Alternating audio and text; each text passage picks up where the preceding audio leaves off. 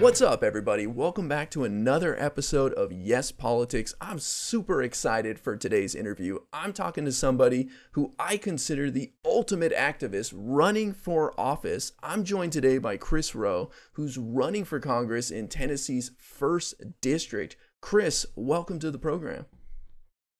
Hey, thanks for having me. It's uh, it's definitely great to be here and actually uh, directly interact with some folks that are out there doing the they're fighting the good fight on the other end of the spectrum. awesome. Doing doing what I can. So I read a little bit about you. I saw that you're an Air Force veteran and that currently you studied IT and that you work in IT, but that's all I know about you from your bio. So can you tell us a little bit about who Chris Rowe is? Um, yeah, you uh, you covered the service and my actual degree and uh, I, I work in IT is is a little bit misleading. Uh, it's my my area of expertise. It was what I got my undergrad degree in. I actually dual majored computer information systems and information security. But um, as soon as I graduated, I got a job that was completely unrelated. I actually worked at a uh, a power plant very briefly, made some really good money doing that.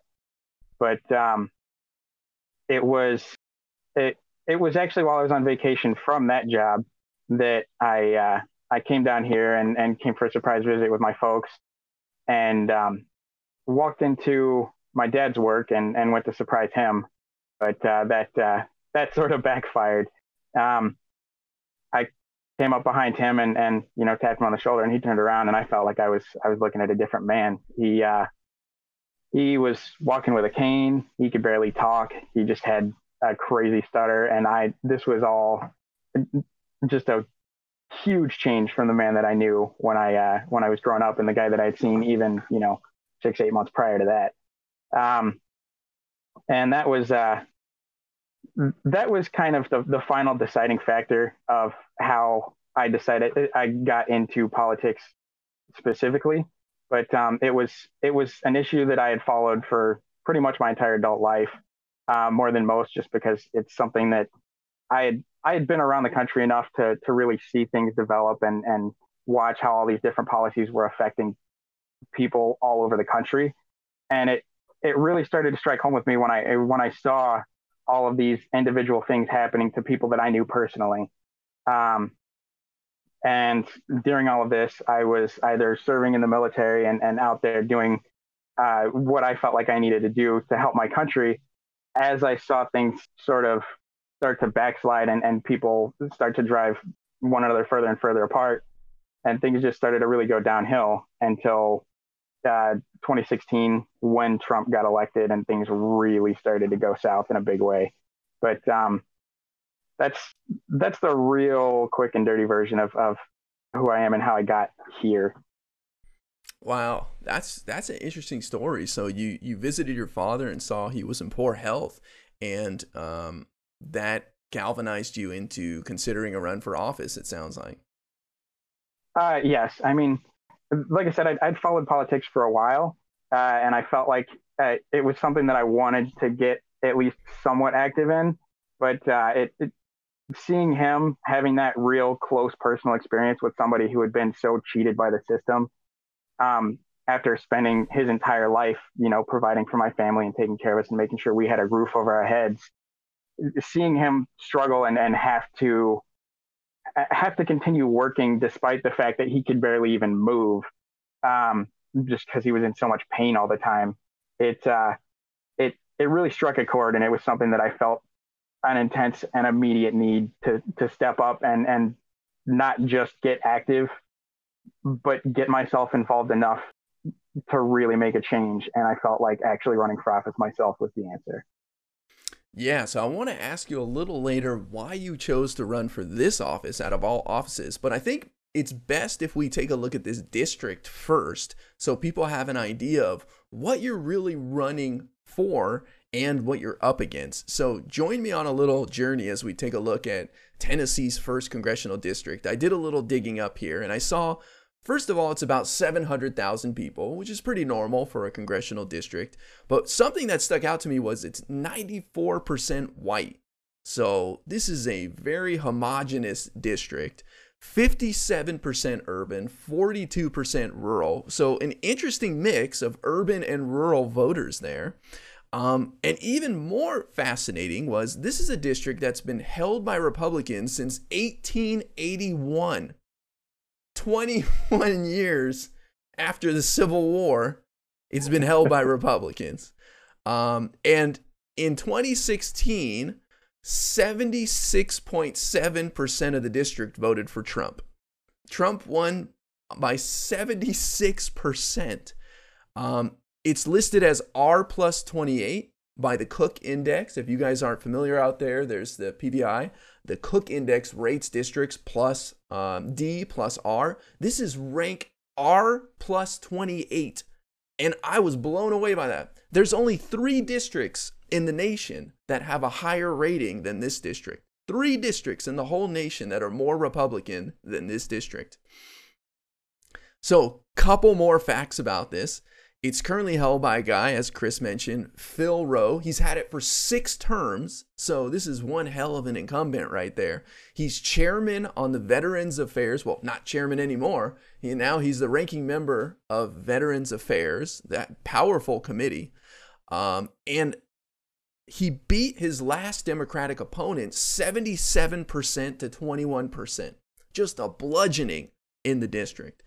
Um, I will note that the Democratic opponent ran unopposed in the primary, so I'm kind of curious to ask you about that. If anybody else is daring to step up to the plate where you are. Um, and in 2016, uh, Roe won by 78%. So it was a 1% change uh, from 2016.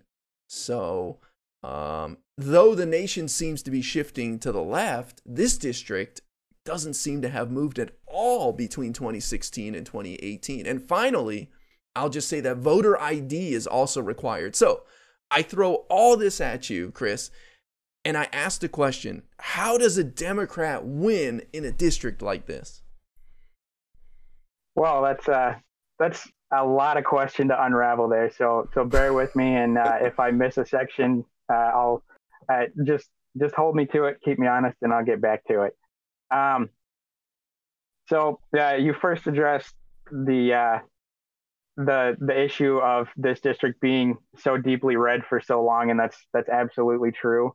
Uh, it has been red, and I actually addressed this in my announcement speech that uh, it has been held by Republicans for over a century, which is absolutely just an enormous hill to climb.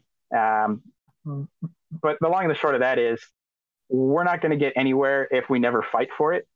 So somebody's got to step up and fight. And uh, I, I think if there's anything that can sort of help rally Tennessee out of this this deep red culture of hatred and and that just spiraling downwards into deeper and deeper ignorance, it's it's going to be somebody young, somebody that's ready to step up and and call out the lies, and somebody that's that's resilient enough to take the hits and still not go for the low blow in return. I will absolutely take people to the mat on policy every time, but uh, I have pledged first and foremost that I will not make my race personal. I will not attack any opponent, whether it's Roe or anyone else, um, during the actual race. That uh, I, I won't make it personal. I will call him out on bad policy 10 times out of 10, but not one time ever will I bring up his personal life. I don't expect the same courtesy in return, but um, it is what it is. That's that's politics these days. Um, but there was one other interesting fact that you mentioned that uh, I I think is also part of the problem here in Tennessee. You talked about our demographics and how, how they're specifically 94% white. Um, that really sets us up big for that culture of hatred that I was talking about. People people don't spend as much time interacting uh, with folks that have a little bit more melanin, and that sort of isolates them um, from really having any knowledge of, of what these people are actually like and and they just don't understand a lot of times that these kind of people aren't what they see and hear on Fox News. They are just normal folks like you and me, and they have dreams and desires and they just want to live and be happy like anybody else. And it's important that especially now more than ever in our nation's history, uh, or at least in the last about 100 years of our nation's history, that we come together rather than trying to push one another apart and, and really drive that wedge in between everybody. Um, so I, I don't want to talk down to anybody, uh, especially Trump's voters around here. Um, and there's one real easy, simple reason for that because I don't think they're the problem. I think that their attitude is a symptom of the bigger problem, which is just how much we've seen politicians use hatred and lies and, and all of this to just stoke the flames and, and really drive people further apart for the explicit purpose of gaining a political advantage. And that's not right. Um, I hope that I addressed all facets of your question. I was uh, trying to take short, quick notes as much as I could uh, while we were talking. But um, if I missed anything, please uh, hold me to that. No, and I, I want to say, Chris, I think it's admirable that you are taking on this fight. Most people wouldn't go near this district. I'm amazed this guy's ever had a Democratic opponent.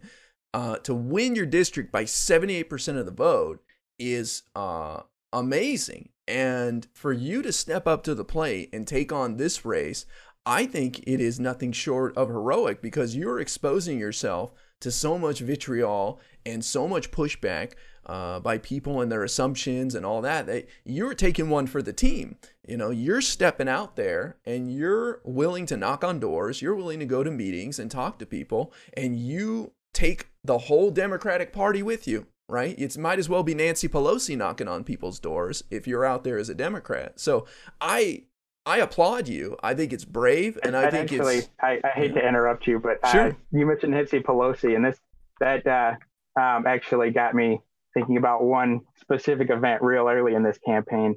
I uh, I I told my grandmother that I was running as a Democrat, and um, she told me to my face that she wasn't going to vote for me because I was going to be Nancy Pelosi's best friend and I was going to go fall in line with her. And um, that uh, that was an interesting experience. I'll tell you what. You guys hear that? His own grandmother's not going to vote for him. Can you imagine?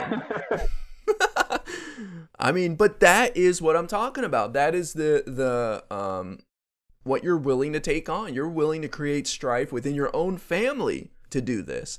And I appreciate that, man, because it's not just Tennessee's first district that you're standing up for. It's all of us. It's all of us who believe in these this ideology. So I appreciate it. I just wanted to make that clear. I, I didn't want to um, poke fun. Oh, I think we. Uh, oh, you're still there. Okay, great. Um, the other challenge I wanted to ask you about, Chris, was voter ID. Um, how much of a hindrance do you think that is?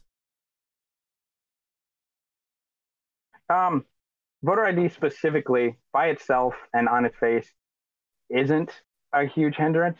But the big problem with that is it ties into a lot of other really um, dodgy and and voter suppression style tactics, which include the strategic closing of DMVs and things like that, places where you could get voter IDs, include specific requirements that a lot of people just aren't going to uh, aren't going to have to bring for documentation for the DMV.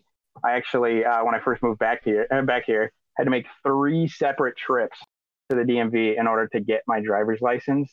And wow. I mean, yeah, I uh, I am a Tennessee native. I had a Tennessee driver's license that expired about a year before I moved back here, which um, was only an issue that came up because I was in the military for so long. Uh, so, you know, one thing led to another, and then I uh, I came back here and I, I, had to deal with all that issue um, when I was trying to get my own driver's license, and that's I I have all of these bills and things coming in that I had to deal with, and I just had to you know wait for one of them to show up, and then it wasn't the right one and then I had to get you know a specific like utility bill to bring in for them, and it was it was a whole mess. Um, so the short answer is they are a problem, but not because of what they are, because of how they're used. Yeah. I mean, I just get a lot of people who come in to my stream and talk to me about voter ID, saying you want to solve the problem of voting in this country, just instill install voter ID everywhere. And it's like, no, that's a voter suppression tactic. And so it's curious to hear your experience. So here's a Tennessee native had to go three times to get his own driver's license. So imagine if you're somebody, a single parent, got a couple kids, and and you take the bus to work. I mean, you would you just wouldn't even bother. You know what I mean? And so it's interesting to hear uh, a story like that because I live in at Los Angeles where I just walk up to the polling place and tell them my name and address and they you know I go on with my day. So let me ask let me ask you here. Um, well, I guess then just to ask you just to pin uh, to put a pin on that. Um, how does a Democrat win then? I mean, is it just going door to door and um, debunking the myth of what Democrats are, or just explaining your policy in a way to people that they haven't heard before? What, what do you think that other Democrats haven't done that you'll be doing to make a difference there?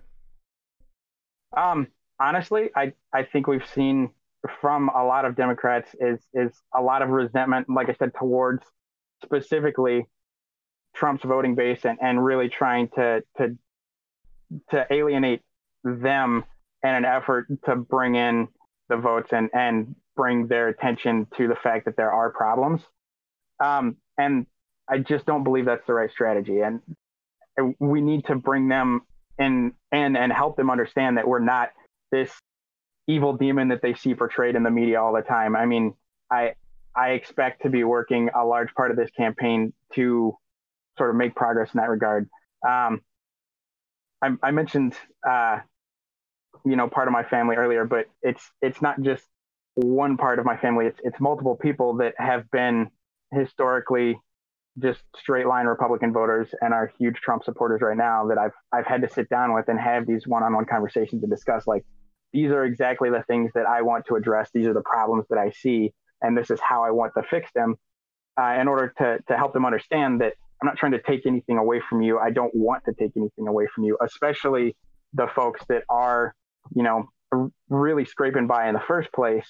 I don't believe that taking more away from them is going to help anyone. I want to give more, especially to the lower class folks, and start making the people that are really rich really pay their fair share. They've they've benefited disproportionately from the system. It's time they they start giving something back. I mean, we've got these people making you know hundreds of millions and billions of dollars in profit paying zero dollars in federal taxes and that's doing nothing but take away from the folks that are paying their fair share and working hard all day every day just to try and put food on the table or in my father's case to not be homeless.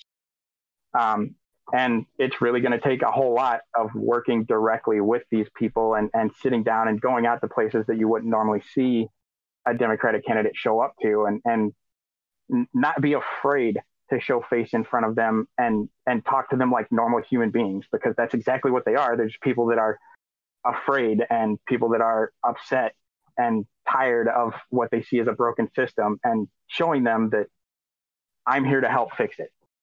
And I I don't know that there's a whole lot that can be done outside of just leveling with them and, and talking to them like normal human beings. Yeah, no, I like this strategy. I mean, I do something similar myself, though I'm not running for office. It's, you know, yelling and flipping each other off is not going to solve the problem. You know, we got to talk and listen to one another. And I think most people just want to be heard. So I, I dig it. And I think you'll see plenty of success with that, that personal connection. It's the Beto strategy where he went to every single district in Texas, no matter how red, and talked to people. And he almost beat Ted Cruz, arguably the second most popular Republican in their party uh, in Texas. So um, the guy lost by 2.6%. So I think it, it is a strategy that can work for sure. Let me ask you next question here. Um, why why did you choose to run for this office? There's so many things you could run for. Um, you could start smaller, city council. You could run for um, a ton of stuff. So, what made you pick Congress and this? You know, this obviously this seat because it sounds like it represents the area where your family's from. But what made you run for Congress out of all things you could run for? Um, that was actually a combination of, of a number of different factors, uh, sort of coming together in, in one big perfect storm of, of this is the seat to choose. Um, and that was one, obviously, we're, we're looking at a, a pretty heavy shift towards blue for the majority of the country. Um, two, we've had you know the incumbent in there for six terms now. Uh, I've my family has actually uh, known him, or at least, um,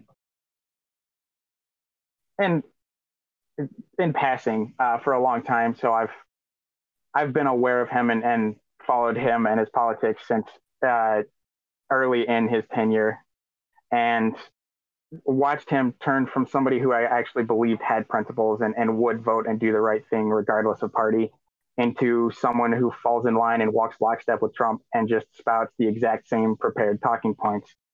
Um, and that's actually something that I ran into in a town hall that he hosted a few days ago, uh, which I'd love to talk to talk about uh, a little bit later. But that's uh, that's for later in the discussion. Um, but I I sort of watched him uh, not exactly fall from grace, but fall from a place of of dignity and and honor into a place where he just kind of did whatever he felt like doing and whatever would make him the most money.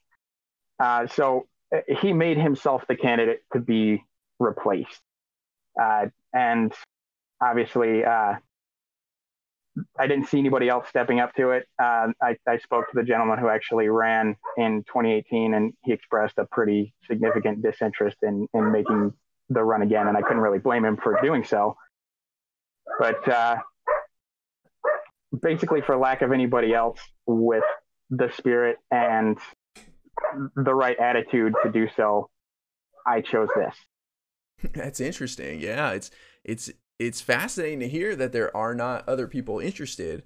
Um, you know, I live right by Orange County, California, which seven districts flipped from red to blue, and they've been red for 30 years, some of these districts. And there was like eight candidates running for the Democratic seat. You know, they almost didn't get on the ballot because there were so many Democrats. And here in California, we had the jungle primary where the top two vote getters get on the ballot. So there were only two, you know, like one or two Republicans, the incumbent and maybe another guy, and they almost edged out all the Democrats. So it is fascinating for me to hear that nobody else wants to run. Um, and it, it's just so interesting. Um, so that's why I understand why you you're running because nobody else has the guts, I guess, or the time, or or the um, the platform to run. So that's awesome. That leads me to my next question. What is it like to run for office in 2019? I saw that you're involved with Act uh, Act Blue, which is I'm assuming where donations come in from. But what is it like to be a candidate in 2019, especially in a when you're you're the you're the guy who's going to be on the ballot, so you can get the national party behind you already. And I mean, you know, like so, what is your experience like? Um, well, actually, uh, you you mentioned the national party, and it's it's interesting that you mentioned that because uh, this district, especially in Tennessee, uh, it doesn't see a lot of action from the national party. It's it's going to take a lot of, of grunt work and, and really generating momentum uh, on my own and with the resources that I can muster by myself hmm. to uh, to start getting them on board. Because to be frank, the National Party just doesn't see this seat as one worth fighting for, um, which is a, really a huge problem caused by the way our current electoral system works in the first place. Um, but that's that's again a question for another time. Uh, you know, electoral reform and, and making sure that we get rid of this first, first past the post system, start getting some ranked choice voting, uh, that sort of thing. But um, what it's actually like the day to day, it's uh, it's kind of brutal. Um, I mean, uh, the biggest thing that has been difficult for me to adjust to is I get all this time to stand up in front of people and tell them about all these great policies that I want to push uh, if I can get elected, and all these things that I want to do to help them. And I'm talking to folks that I know are already hurting and really just desperately need whatever money that they can get their hands on. But in order to have a chance of even having any success in this uh, race, I have to then turn around and tell them, all right, now that I've told you how much you need your money and how much you need more, I need you to give me every dime that you can spare because otherwise I can't do anything for you. And the only thing that I can give you in return is a promise that I will do my best. And it's it is heartbreaking to have to stand in front of people and, and have that discussion. Mm. Uh, it's I I can't even really put it into words. It's just it's it's rough. Yeah, I could see that people pouring their hearts out to you, telling you how terrible of a situation they're in, and then you're like, well, I need you to donate to me and help. If you want me to help you, I you've got to donate. And I could see that's you know some people you know five bucks, ten bucks is that's skipping a meal. You know. Right, and that's that's a very real thing. Like I uh, I've said it before. I'm sure I'll say it many more times. Uh, I've I financed the first month or so of this campaign straight out of pocket, uh, just to try and get things off the ground. But I literally couldn't afford more than that because every spare dime that I've got goes to my father. Um, mm. Because as he gets worse, or and uh, as he spends all this time at the doctors, now that we finally got him some kind of coverage, medical bills start to pile up, and there's still house payments, there's still utility bills, there's still you know a hundred other things that come along. And with him working less because he's going to the doctor, he's making less money. So somebody's got to close the gap and help pay the uh, the medical bills. It's it's a difficult balancing act and one that I struggle with every day of my life. So I know, you know, in my heart exactly what these guys are going through because I'm going through the same thing. But I still have to ask them to give it to me nonetheless. Yeah, it's it's a strange part of running for office that you have to raise money if you want to have any impact, um, because you, you know the Republican opponent is going to be spending it, you know, money as well. It's right. it's it's um, a shame to hear that the National Party doesn't even want doesn't even have a plan for you at all. Like I get it. It's it's it's a it's a long shot, but you could also have a huge impact uh, by going into a place like that that doesn't get a lot of attention. Right, um, and that was uh, to be quite honest, that was a situation that I was prepared for from the, the moment I made the decision to run in such a heavily red district. Um, and uh, when they came out and, and basically told me that in as many words, I, I wasn't surprised, uh, but I was obviously saddened to hear that they just they just don't care, uh, or not necessarily don't care. That was poor phrasing. They don't they don't have the extra resources to spare on something that they don't think is winnable. Um, and so I have to, I, it, it falls on me to really generate the momentum to start getting the dollars rolling and to start getting the folks on my side by myself, uh, which is exactly what I signed up for. Um, and my hope is to start making that progress and, and generating that level of attention that's going to make them sort of reconsider and believe that maybe this is something that they can win. Yeah. And uh, if if we don't start making momentum ourselves, uh, if we don't get people that are, are willing to fight in spite of that, they're just going to abandon Tennessee entirely. And, and that's, that's not what I want to see. That's not what I want to see happen with my home.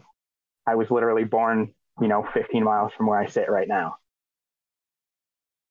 Yeah, no, I feel it. I, I can I feel your passion for it, and and um, and I get it. You know, if if you don't do it, if you don't try, then nobody's going to, and everybody will just give up on it, and we don't want to see that. I have one last question about this topic, and then I promise I'm moving on to some issues. Um, what did the la- you said you spoke to the guy who ran last, and he took quite a beating. What did he tell you? He's obviously not running, but like, what was what was something he told you? Like, what did you take away from that conversation? Um, I, he felt a lot of frustration in, in specifically dealing with both the uh, the state and the national party, um, and that was that was the biggest sort of sentiment that I got from him, and um, it it's really unfortunate that that was that was severe enough for him that it, it just soured him to the whole prospect of running as a Democrat. But um, I mean, it, it wasn't really something that I didn't know to begin with, uh, especially when when I was starting this process, I called the state party to figure out, you know, what I needed to do to run as a Democrat in Tennessee. And they were like, well, uh, I mean, go for it, I guess, but uh, you're kind of on your own. we, yeah, it was it, I can't remember the exact phrasing that he used, but the uh, the short version of it translated into about that. Yikes! I got you. All right, let's let's jump into some issues here because you are in Tennessee, so you're a different kind of Democrat than most people would expect. I would assume. Um, I saw that you have a, a unique position on guns. Uh, definitely unique for someone like me in California. So, uh, what are your thoughts on on current gun laws right now? Where do you stand on that? Um, uh, it's it's interesting that uh, that you want to start there, but um, it is going to be one of the more volatile topics. So I've I've gone out of my way to uh, to try and choose my words very carefully in this subject because I know it's it is a very touchy issue for a lot of people. Mm-hmm. Um, I am myself a gun owner. I had a concealed carry permit. I still have it sitting in my wallet, but it's not valid here in Tennessee because it's just I've moved and it's not a Tennessee permit. Um, so I I do believe in a strong Second Amendment, but the caveat to that is I don't believe in completely unregulated uh, guns. I think that what we need to do is start making sure that we're keeping all guns out of the hands of people that are going to be a problem rather than some guns out of the hands of everybody. Uh, I've, I've made clear that I don't support further bans over what we already have. Um, and that's, that's one simple reason. Uh, people talk about assault weapons bans, and I, I find that to be kind of a, a meaningless descriptor in today's world of guns. Um, all actual like burst fire and automatic weapons uh, aren't manufactured for civilian use or sale anymore anyway. So when we start drawing a line between different semi-automatic weapons, yes, some are, are have different characteristics and, and operate slightly differently. But the bottom line is one trigger pull fires one round of ammunition. And the ones that people want to ban as assault weapons account for 4% of the problem. While people account for 100% of the problem. so, yeah. So when we, uh, when we start passing some regulations like red flag laws, like background checks for everyone, uh, like including personal sales. I mean, I, we need to start making regulations that make sense without infringing on the Second Amendment as interpreted by the Supreme Court of the United States. And I believe that we can accomplish that and we can effectively reduce gun violence without curtailing people's rights.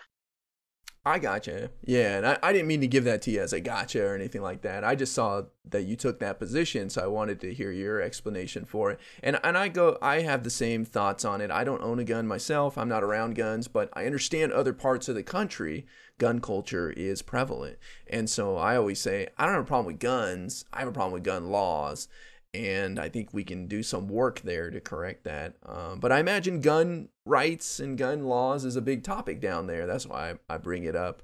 Um, let me put you on the spot. Do you think you would have voted for the Violence Against Women Act that was recently passed in the House? I absolutely would have. Um, and uh, it's funny that you ask about that specifically because my uh, incumbent, one Dr. Phil Roe, specifically voted against it and mm. I I made it a point to call him out on it because it it enacts some of the kinds of things that I believe should be constant, and that includes barring convicted domestic abusers of uh, from having uh, firearms. Uh, I mean that that first and foremost should be just a given as far as I'm concerned. You've you've shown yourself to be irresponsible when it comes to violence in the first place. Why do we need to give you something that's going to make your life easier in that respect. You, you can't be responsible not to swing at somebody that you're supposed to be in a relationship with and really care about. Why would we trust you to not do so with someone that you don't care about or don't know? Right.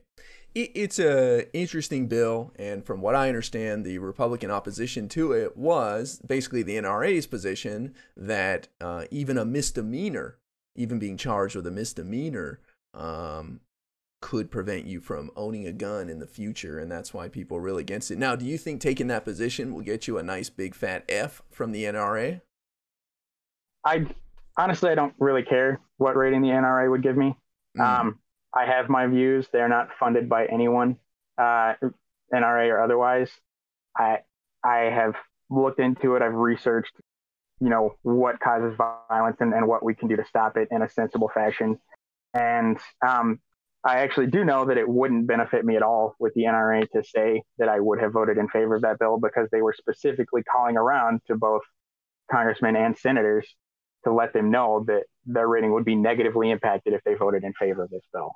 So yeah. it's it's not a question of would it negatively impact me because it it just does. Um, and that I am on the record stating that I believe that it's something that should have passed is not going to win me any points with them. And, and to be frank, it doesn't make a difference to me.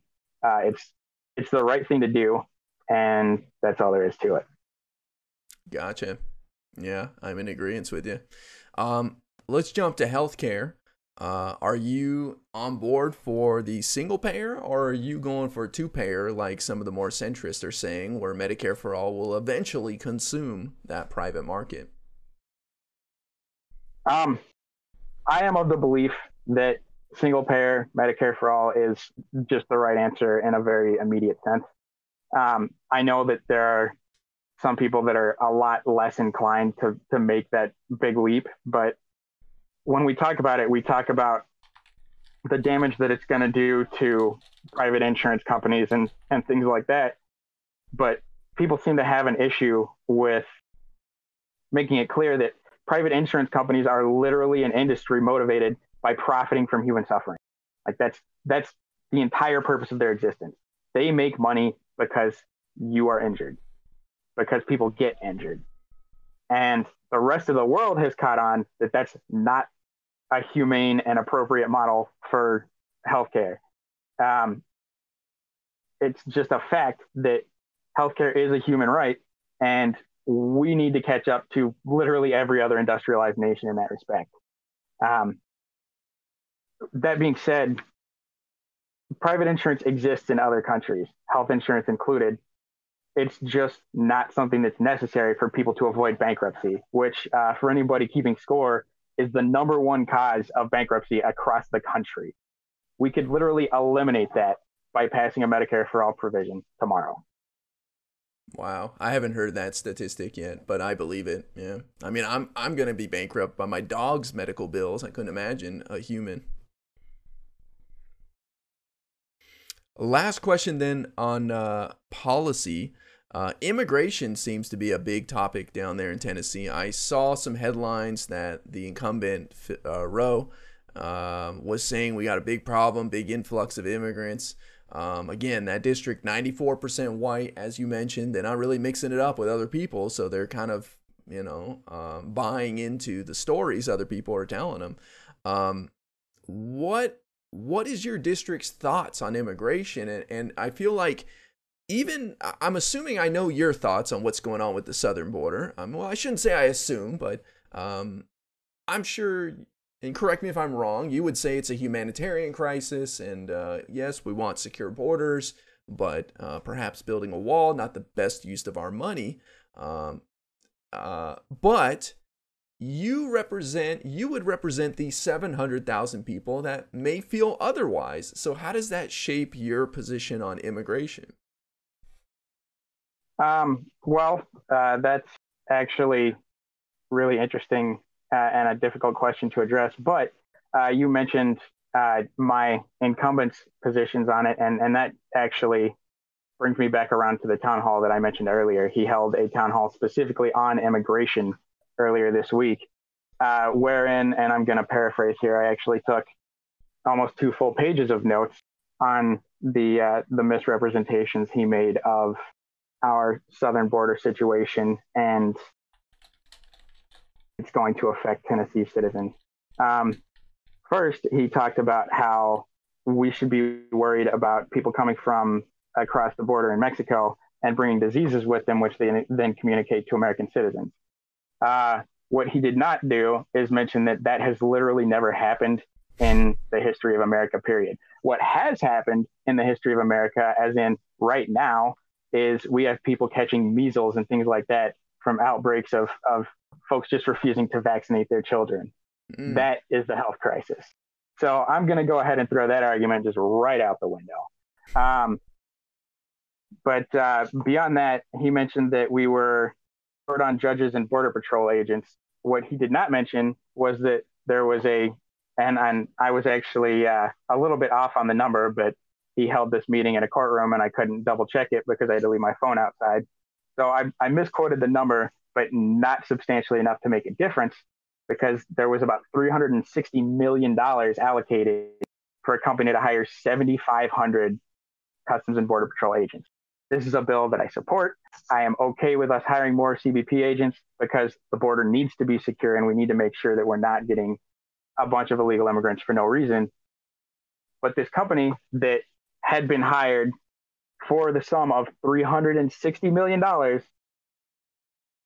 in the span of this um, contract that they've been given, they were supposed to hire 7,500. They hired fewer than 20, not even 20 of these 7,500 agents.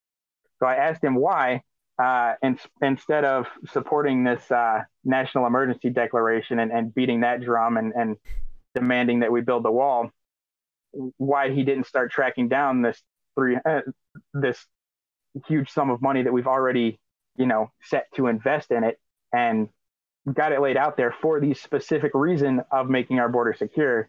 Why didn't track that down instead of uh, dealing with the national emergency and things like that and voting on in line with that? And his response to me was to pull up a prepared list of other national emergencies that presidents have declared, how many there were and what they were, and things like that. Uh, at which point, I, I told them that my question had nothing to do with the Emergency Powers Act had nothing to do with the president having a legal right or not having a legal right to declare a national emergency. It was why he didn't check this before signing on with the national emergency. At which point he had his little uh, lackey next to him tell me that I needed to uh, basically sit down and shut up and let him read his prepared talking point. Um,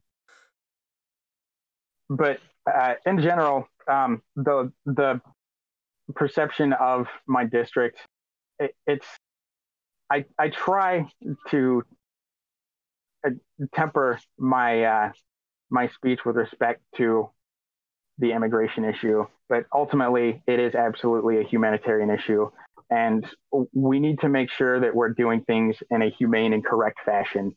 Uh, and that doesn't mean locking people up in uh, effectively little fenced-in tent cities and paying over 1.4 billion dollars more than we should be to handle these folks through the system just for the sake of of having that little tent city to show off to your voters. I mean that's that's wrong. It is a horrible way to treat folks.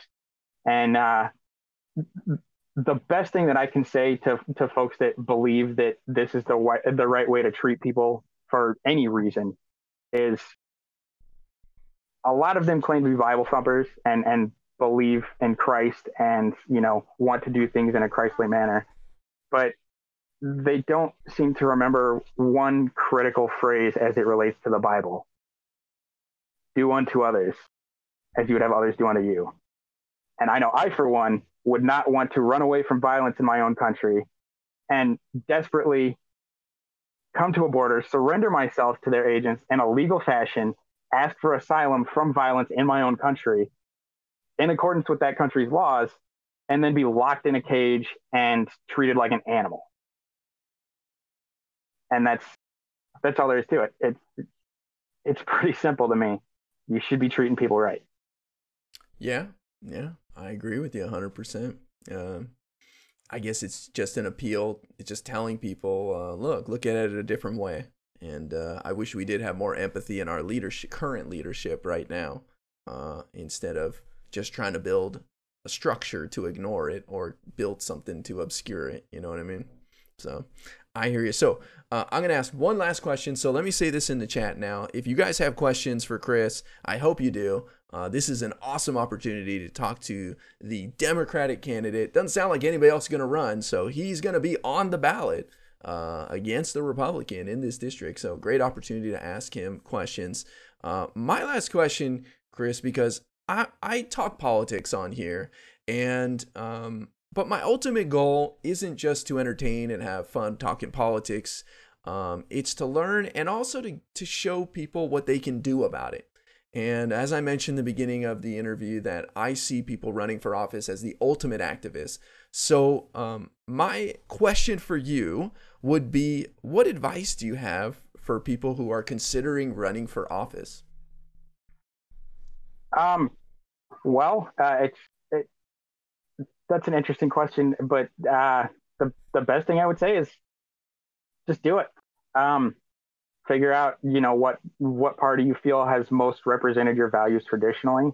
Call your state party office and just ask them what it takes to get on the ballot representing that party, and they'll be able to provide you direction. I mean, I know I mentioned I called my state party and, and they basically said just, you know, get enough people to vote for you as a Democrat and you're good to go. Um, so it was pretty straightforward here in Tennessee, but I, each state party has its own requirements. Um, and the long and the short it is, I would say, just do it. Uh, there's a lot of a lot of work involved. I'll tell you that up front. It's you, I've spent more time reading through uh, just pages and pages of legal documents and, and rules and regulations requirements and things like that uh, than I ever thought I would have in my entire adult life. But um, uh, so far, it's been worth it. It's been a really rewarding experience. I've I've met a lot of folks that I I really hope I get the chance to represent. They've been just amazing folks. Even the ones that I don't agree with, I actually uh, shortly before I came on here had myself called a uh, uh, a liar, a liberal leftist, a, a couple other things. Um, but even these people, these ones that that believe so wholeheartedly that a D next to my name makes me evil, I I believe that the interaction with them is uh, is rewarding because I can I get a chance to to talk to them and show them that just because you see something on the news doesn't necessarily mean it's who I am or what I am. I can erect, I can interact with you directly and show you that I'm a human being. I am your neighbor, your friend, your son, uh, and sort of clear up some of the mythos that that surrounds politicians, um, and being able to represent yourself as a politician is is really interesting, and it's it's made for a, a unique perspective um, just to see the way that you're treated when somebody uh, when somebody knows that you have that title associated with yourself and they'll they'll say a lot of things to you that they wouldn't otherwise um, and you learn a lot about both yourself and the folks around you when you do so what an awesome answer i love it very positive it sounds like a rewarding experience and uh, i appreciate you sharing that with us so let's take a few questions here. Mr. square peg says, What are you going to do to bring good, well paying jobs to Tennessee One? Um, that is uh, a very difficult question. I know uh, right now Tennessee is, is struggling because we just don't have a lot of the infrastructure in place for a lot of the jobs that are really blowing up right now, uh, which which tend to be um, in the information technology industry. Uh, we have just tons and tons of jobs there. Uh, or with automation coming up, we we have folks that are going to need the qualifications to be uh, sort of supervising these automation jobs rather than working in a factory like they have traditionally. Um, and that's that's going to be a big hill for us to climb. But the answer to that is that I I will one support jobs to to help develop our, or excuse me, support policies to help develop our infrastructure, uh, and particularly uh, getting getting rid of some of our anti-competitive uh, laws with respect to ISPs. I know Tennessee specifically uh, passed one. I, I want to say it was in 2015. Uh, it might have been a year or two north or south of that. Um, but it heavily restricted the ability of independent ISPs to launch and thrive in Tennessee, and that's that's really cut down on the quality of service that people have access to around here, and that has really bogged us down uh, in terms of development technologically. But mm. uh, beyond that, I, I I want to support education reforms and funding both technical schools and college with public funds and, and making them a lot more affordable, if not free, for the population at large so that everybody can afford to go to college and not just the folks who happen to be lucky enough to make enough money or everybody can go to tech school and, and learn a vocation of their choice and not have to worry about how they're going to put food on the table in the meantime. Gotcha. Disillusion said, Great to hear you aren't taking PAC money. Has anyone approached you offering PAC money? Um, to be clear, uh, no corporate PAC money, uh, not no PAC money, period. That means I'm not going to be taking money from, you know, oil companies, pharmaceutical companies, things like that. I, I will take it from grassroots activist PACs. Uh, in particular, I've been approached by um, a, uh, well, I'm not going to name names because nothing has happened, uh, and I don't want to burn some bridges before I even get a chance to cross them. Um, but I have been approached by a few groups, none of them uh, corporate lobbying folks, and that's probably because I've I've gone out of my way to make it clear that I will not be accepting money from them, um, and that's that's a plan that I intend to stick by. Okay. Gotcha.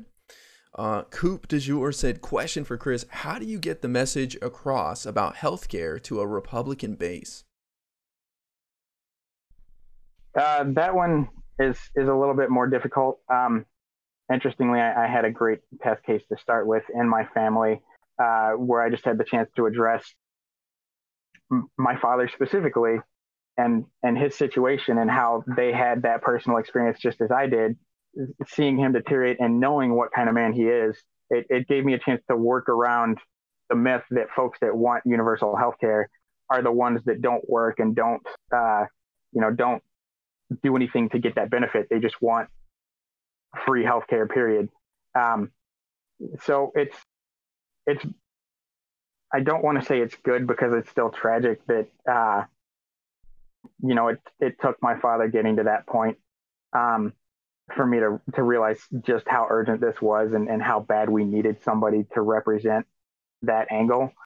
Um, but it's it's been a great perspective for me to have uh, with that personal experience of you know somebody that's worked for literally their entire lives and just can't anymore physically cannot um, and and have you know that that sort of shared experience that a lot of folks in Tennessee have uh, that I can bring to them and and make clear that I'm not looking to fight for just these folks that want to sit on the corner and get handouts and get whatever they can given to them. I want to fight for the folks that simply can't fight for themselves anymore. Gotcha. Yeah, it's a it's a huge issue, and I mean, we saw Bernie Sanders get cheered by at a Fox News town hall over Medicare and healthcare and Medicare for all. So um, it's it's an issue all over the country. I mean, it's it's pretty wild. Hikari said Hikari Faith said thoughts on the slate of hate. I think Hikari, do you mean the state of hate in America? Uh, no, no, it's it's the slate of hate. It's uh, it's what is that? a colloquial um, shorthand for a handful of different bills. Give me just a second. Ah, interesting. Hikari doing some research. Nice.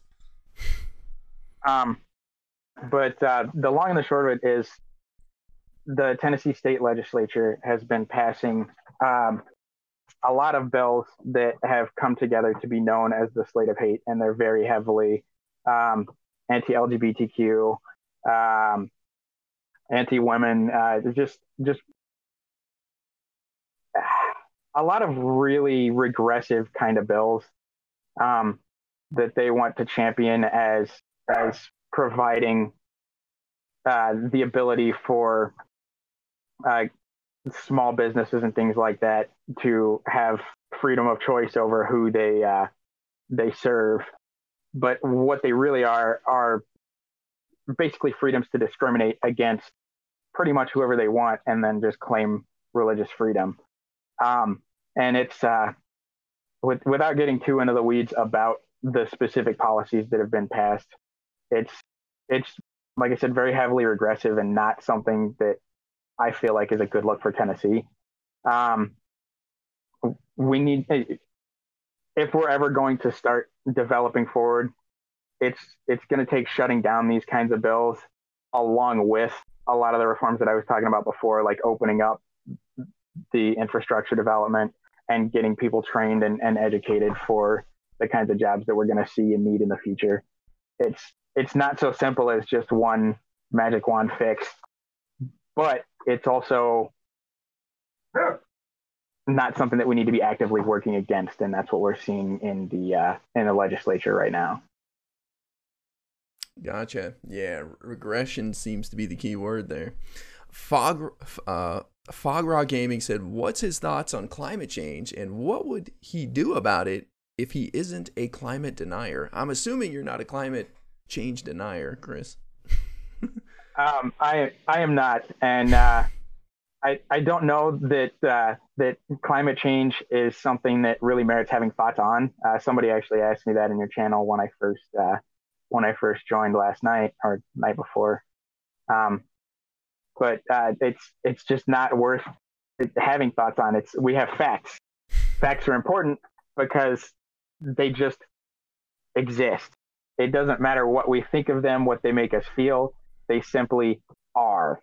And the fact of the matter is, we've had a coalition of the world's smartest minds come together and conclude that we have 11 years and change to turn things around in a real big way, or else we hit a point where we're going to fall off the edge change becomes irreversible, and the end result is everybody dies. The fact that this is a matter of any serious debate in our public forums right now is, oh, it's just mind boggling to me. I don't understand. Like, I, I get that people are rich and want to get richer at anyone else's expense, but I don't understand how they could continue to do so when they know it's going to end in them losing too it doesn't make sense to me. And we need to enact policies that, first of all, start shifting our reliance away from fossil fuels, one of the biggest contributors to um, carbon and greenhouse gas emissions anywhere, and get us into some green renewable energy. I mean, uh, in Tennessee specifically, we have the Boone Dam, which is uh, really kind of falling behind where it should be, but it's a huge hydroelectric power source uh, in the area. Um, but you know, we have hydroelectric as an option with all the waterways.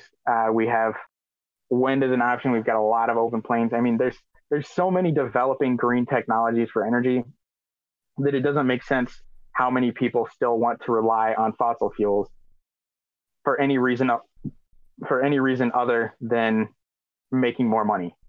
And making more money is not something that I feel like justifies risking the entirety of the human population for. I would agree with you on that one. Let's do one last question. Excuse my sarcasm said, did Chris read the Mueller report and or is he planning on reading it? Um I, I did and I didn't. I'm uh, in the process of doing so still. I've I've consumed a huge chunk of the Mueller report over the last few days and it's I, quite frankly, it's just an avalanche of information and, and a huge amount to take in and digest. Um, I was uh, really saddened to see uh, Phil Roe, the incumbent, about uh, almost immediately after the report dropped both to Congress and the public, uh, come out and say, "Yeah, report's out, no collusion," and that was it. Um, I, uh, I I don't believe that was the right answer. Um, if for no other reason than no matter what you believe about anything else in the report, it makes it very clear and explicit that we have had foreign hostile actors working to actively undermine our democracy and our sovereignty. And that should be scary to anybody. I don't care who won in the end. The fact that a foreign power was able to conclusively influence our elections, regardless of what degree it was, that influence was there. And that should scare anyone. That should that should not be a partisan issue. It's just a problem, and we need to address it. Yeah, I'm I'm shocked to see a lack of conversation about that. Uh, how we address it. I guess people think, well, we just put some sanctions on them, and now it's all problem solved, guys. Time to move on. But um, so I appreciate you answering all these questions, Chris. I'm gonna say if anybody else has questions, I saw a few more pop up, but I don't want to take up too much of Chris's time. Um, is it okay if they uh, tag you in the Discord and ask you any questions, Chris? Because I saw you did join our Discord. Um, yes, absolutely. Uh, feel free to reach out to me, um, and I, I won't promise an immediate or even necessarily prompt response, but as I get a chance, I will uh, I'll go back and, and interact with folks uh, on your server and, and talk to them as, as much as they like while I've got the opportunity. Sure. And let me uh, begin wrapping this up here by saying, Chris, thank you so much for coming on here and chatting with me and everybody in this community. Uh, we love talking about politics and the bills, the elected officials. So this is a real treat for me to get to ask you some questions. And again, I really uh, tip my hat to you for being someone willing to run in such a difficult district. It's not an easy challenge. Uh, you took on one of the toughest districts in the nation. I want to remind people this is an R plus 28 district. I mean, that is about as hard as it gets. Uh, and um, so he's he's taking quite a challenge on himself. And I'm confident, Chris, that you will get your grandma's vote in the end. uh, so, hoping anyway, right? where can everybody connect with you? What's your Twitter? What other social media are you using? What's your website? Please tell everybody how they can find you and help out. Oh yeah, time for the plug. Excellent. Please, please. Um, I am on Twitter at Chris for TN1. Uh, that's probably the the easiest and most efficient way to get a hold of me. I uh, it's really easy to, to whip out the phone no matter what I'm doing and, and just uh, shoot a message back to somebody. Um, I also have a Facebook page. It's uh, at Chris for TN uh, or Chris Rowe for Congress 2020. Um, and then I also have an actual campaign website. We're working on building a new one. Should be up by the end of the month, but for now, it's uh, it's still up and running on the old domain at chrisroweforcongress.com. Um, I do have a donation link there, and I would uh, love anything that you guys can do to help out. Or if anybody in the Tennessee area wants to uh, wants to volunteer, I also have that as an option. Or if anybody just wants to get news, uh, you can sign up for the newsletter, and you'll get uh, you'll get everything that we push to everybody else on the mailing list. Awesome. And so just to make sure everybody knows that Twitter is Chris4TN1 with the word 4 spelled out, right? Correct. Okay, Chris4TN1 give the man a follow on Twitter. You can support from a distance, folks. You don't have to be in the district. You can contribute. Um, you know, you can spread the message, retweet, all that kind of stuff to help out. So, Chris, again, thank you so much. Uh, appreciate you coming on the show. Yeah, thanks for having me, and it's definitely been great chatting with you.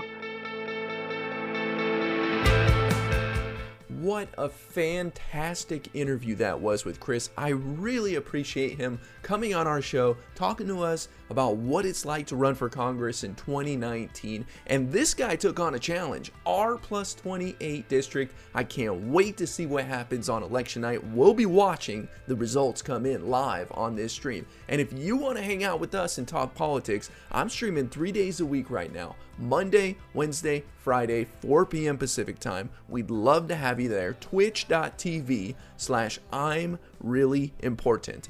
Thank you guys for listening. I appreciate it. I will see you all in the next episode. Have a good one.